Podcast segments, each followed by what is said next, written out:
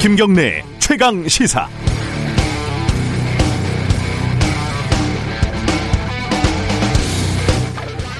아마 초등학교 때 배웠을 것 같습니다. 납세는 국민의 4대 의무다.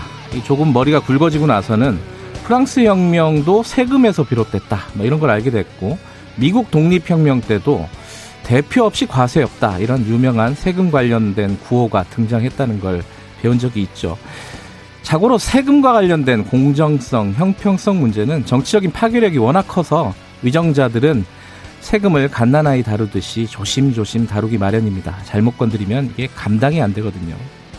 이 주식 한 종목을 3억 원 이상 가지고 있으면 대주주로 규정을 해서 양도세를 매기겠다. 이게 정부의 계획이었는데 이게 참 쉽지가 않아요. 요즘 시대에 3억 원이 무슨 대주주냐. 뭐 이런 말이죠. 그런데 3억 원이 결코 적은 돈은 아닙니다. 해당되는 사람은 한 9만 명 정도 전체 주주의 1.5%밖에 안 돼요. 그것도 팔아서 수익이 날 경우에 세금을 내는 건데 세금 낼 확률이 어느 정도나 될지 의문입니다. 그런데 여기에 반대하는 청와대 청원에 또 20만 명이 넘게 서명을 했어요. 월급 통장에서 빠져나가는 근로소득세와 근로소득세와 형평을 맞추려고 세금을 안 내던 주식 수익에 세금을 매기겠다는 건데 오히려 월급쟁이들이 반대하고 나선 그런 셈이죠. 공정, 형평보다 주가 내려가는 게 더 무섭다는 말입니다. 그럴 수 있습니다. 합리적이든 어떻든 당장 눈앞의 위험을 회피하고 싶은 것이 인간이니까요. 자, 그러면 정부는요. 경제적으로야 세수 증대가 정부의 합리적인 선택이겠지만 선거라는 비경제적인 하지만 정치적으로는 말할 필요 없이 중요한 변수가 눈앞에 닥친 이상 정부 여당도 전혀 다른 측면에서 이기적으로 선택을 할 겁니다. 이 와중에 얼마만큼이나 원칙을 지켜낼지 그 정도, 그 정도가 궁금하긴 합니다. 11월 2일 월요일, 월요일 김경래 최강시사 시작합니다.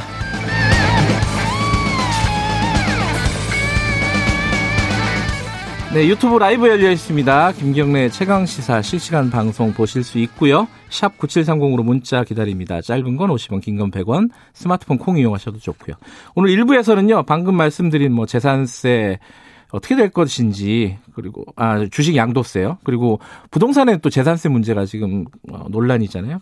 그 얘기 좀 해보고요. 2부에서는 정치 사이다. 오늘은 새로운 인물이 등장합니다. 기대해 주시기 바랍니다.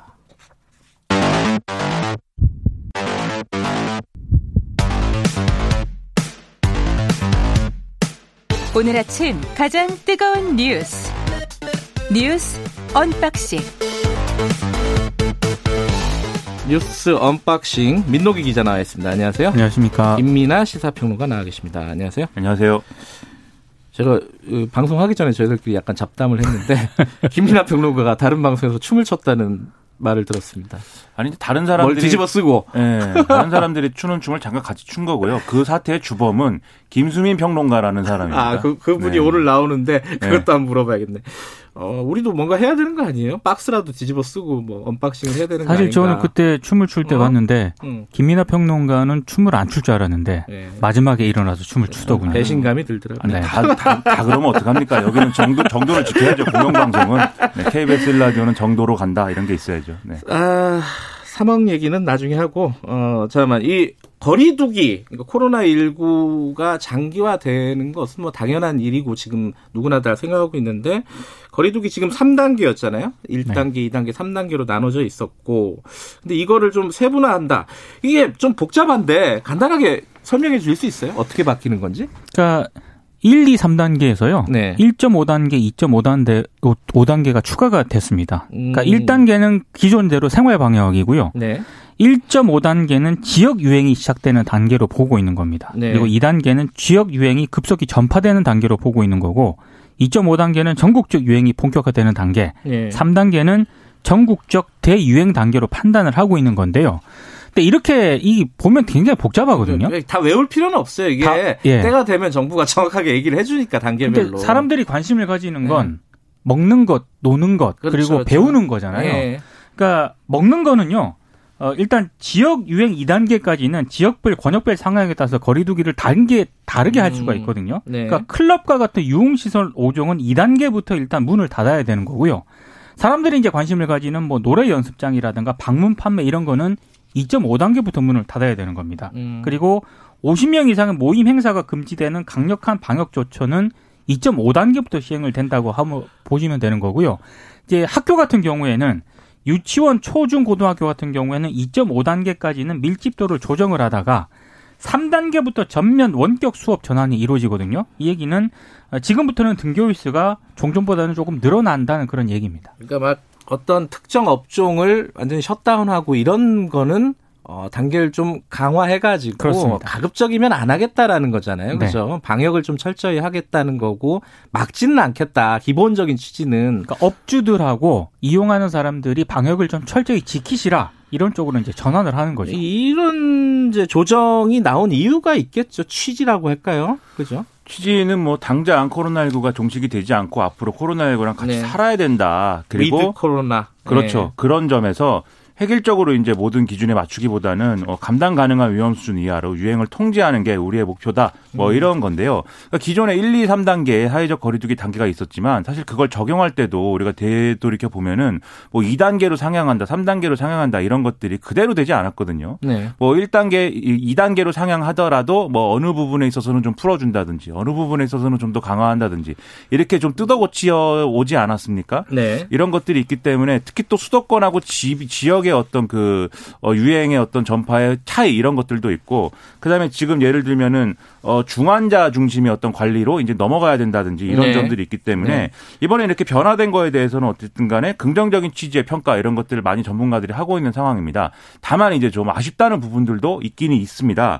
아, 예를 들면 요양병원이라든지 이렇게 감염 취약시설에 대해서는 좀 더 이제 강력한 대책이 필요했는데 예를 들면 뭐 지금 상황에서 간병인들이 이제 감염 교육을 철저히 받지 못한 상태에서 이제 또 감염원이 음. 되는 경우들이 있어서 그런 것들에 대한 보완 대책이 필요했는데 지금 전수검사 이상의 대응이 없다. 이런 점들은 문제라고 지적이 되고 있고요. 그리고 결국은 경제 활성화를 중시하다 보니까 거리 단계 상향 기준이 지나치게 엄격하게 지금 되고 있는 거 아니냐 이런 이제 지적도 있는 상황입니다. 그래서 예를 들면 체육 시설은 2.5단계, 문화 시설은 3단계가 돼야 운영 중단하게 되는데 이건 너무 늦게 중단하는 것 같다 이런 지적도 있고요. 예. 그리고 지금 쭉 설명을 했지만 사실 이걸 가장 정확하게 보시려면 여기서 저희가 설명해 가지고는 다 모릅니다 사실. 그렇죠. 그래서 신문을 꼭 찾아봐야 돼요. 음. 그러니까는 복잡하다는 얘기죠. 이렇게 음. 복잡한 것이기 때문에 국민들과 소통에 문제가 생기는 거 아니냐 이런 우려도 나오고 있는 것 같습니다. 단계가 올라갈 때마다 정부가 어디 어디 가시면 안 됩니다. 예. 뭐 이렇게 얘기를 할 겁니다. 예. 근데 이게 모든 게 예측 가능해야 되는데 그렇죠. 우리가 음. 일일 확진자 수 기준을 보면서 지금까지 뭐 2주 단위로 했는데 지금부터는 뭐 1주 단위로 이걸 적용한다고 하는데 이걸 보면서 야, 이 정도 이렇게 가다가는 곧 사회적 거리두기 예를 들면 2.5단계로 상향되겠는데 이렇게 예상을 해 가면서 앞으로 어떻게 살아야겠다 이런 마음의 준비를 해야 되는데 그런 것들이 좀 더 어려워진다는 것이죠. 마음의 준비 그 사실 이제 전문가들이랑 저희들도 인터뷰를 가끔씩 하잖아요. 근데 그 공통적으로 그 얘기는 했어요. 어, 지금 100명 왔다 갔다 하고 있는데 이 상태 계속 유지될 가능성이 꽤 크다. 그렇죠. 그죠? 그러면서 이제 취약한 곳, 아까 김민하 평론가가 얘기한 뭐 그런 요양시설이라든가 이런 부분들에 좀 집중해서 관리해 나가는 방식으로 뭐 좀 접점을 찾아야 된다. 네. 근데 이제 그 조정한 결과가 나온 거고요. 이게 당장 시행되는 건 아니고 언제부터 시행이 됩니까? 7일부터 시행이 됩니다. 네, 왜냐하면 이게 예. 현장 준비 기간 등을 고려를 해야 되기 때문에요. 예. 7일부터 적용이 되고요. 이제 마스크 착용은 13일부터 이제 의무화가 됩니다. 좀 답답하지만 뭐 뭐 한 2, 3년은 이렇게 살아야 된다. 그러니까 with 코로나 이렇게 생각을 하셔야 예. 될것 같아요. 그러니까 이것도 사실 계속 우리가 사회적 거리두기를 강력하게 지키고 있으면 사실 강력하게 지키는 게 계속 유지가 되면 뭐 상관이 없을 수도 있는데 네. 뭐 경제적인 문제도 있지만 우리 스스로도 사실은 계속 지켜가기가 어렵거든요. 답답하니까 네. 어막 단풍 구경 가야 되고 지금 네, 다 모든 걸 이렇게 안 지키는 방향으로 가는 것보다는 지키는 정도를 좀 낮춰서 네. 좀 이렇게 같이 가는 게 필요하다 이런 판단인 것 같습니다. 뭐 미국이나 유럽 보면은 우리가 상황이 좋은 것 같기도 한데 그렇죠. 이게 사실 어떻게 변화하고 진행이 될지는 예측이 하기가 어려운 그렇죠. 부분이니까요. 네. 어, 정치권 얘기 잠깐 해볼까요? 그 더불어민주당이 보궐선거에 후보 내기로 했다. 이건 사실 처음부터 후보 내기로 했던 거잖아요. 근데 공식화한 거일 뿐이고. 근데 여기 전당원 투표가 끝이 났죠. 지금 결과가 나왔나요? 어, 결과가 나왔는데 네. 결과가 공개는 안 됐습니다. 아, 그래서 공개는 아직 안 됐어요? 오늘 음. 오전에 당 최고위에 이제 보고가 되고 이게 네. 발표가 이제 그 다음에 될 것이기 때문에 곧 이제 알게 됩니다. 근데 이게 아무래도 어, 당에 대한 충성도가 높은 이 당원들이 이제 투표를 했기 때문에 예. 가결이 됐을 거다 이렇게들 보고 있는데요. 예. 그래서 70% 이상 찬성이 기대된다 이런 아, 얘기가 나오고 압도적으로 찬성이 나올 것 같다는 거네요. 그렇죠. 그렇죠. 그리고 이 당원 음. 개정을 사실은 이낙연 대표가 강하게 밀어붙여서 추진한 것 같은 모양새가 됐기 때문에 예. 이, 강, 이 높은 찬성률이 결국 어, 이낙연 대표의 또 힘이 실리는 이런 결과로 이어질 수가 있다 이런 분석도 나오고 있습니다. 예. 그러니까 구체적으로 뭘 투표한 거냐 사실 사실 이제 어 후보 공천을 하기 위해 기존의 당원을 이제 변경하는 내용에 대해서 투표를 한 건데요. 원래 지금 당원은 당 소속 선출 공직자가 부정부패 등의 중대한 잘못으로 직위를 상실해서 재보궐 선거를 하게 되는 경우에 예. 해당 선거구에 후보자를 추천하지 않는다 이렇게 되어 있고 이게 이제 2015년에 문재인 대통령이 만든 당원인 거죠. 그렇죠. 근데 여기에다가 단 전당원 투표로 달리 정할 수 있다. 이런 단서를 음. 붙이는 방향으로 변경을 한 것이고 네. 아마도 이게 통과되었을 가능성으로 보이는데 그러면 전당원 투표로 달리 정할 수 있다라는 단서가 붙여져 있는 어, 당원 조항은 과연 무슨 의미가 있는가라는 의문이 좀 남긴 한데 어쨌든 뭐 이런 내용이라고 합니다. 어, minority라는 어, 닉네임을 쓰시는 청취자분이 본인이 더불어민주당 권리당원이라고 네, 투표에 반, 당당하게 반대를 던졌다. 아, 그런 분들도 있습니다. 예. 근데, 어, 닉네임이 되게 의미심장하네요. 마인드레티네요. 네. 그, 어, 여론이 그렇게 좋지는 않죠. 당연히 약속을 어긴 건 어긴 거니까요. 그죠? 그러니까 민주당 지도부 내에서도요. 네. 이런저런 좀 고민은 좀 했던 것 같은데 네. 어차피 맞을 매라면 빨리 맞고 가자. 이런 네. 판단을 했던 것 같고 그리고 야당의 움직임도 변수가 됐던 것 같아요. 예. 그러니까 지금 원래는 민주당도 무공천 당원을 준수해서 무소속 후보를 지원하는 방안도 고려를 한 처음에 것으로 처음에 그 얘기 좀 나왔었어요. 예, 그죠? 전해지고 음. 있는데 근데 지금 국민의힘 보니까 상황이 그 변화도 뭐 별로 좀 더딘 것 같고 그리고 문재인 대통령하고 민주당 지지율도 생각했던 것보다 더 공고하게 유지가 된 점 이런 것들을 고려해서 공천 쪽으로는 좀 기울어진 것 같습니다.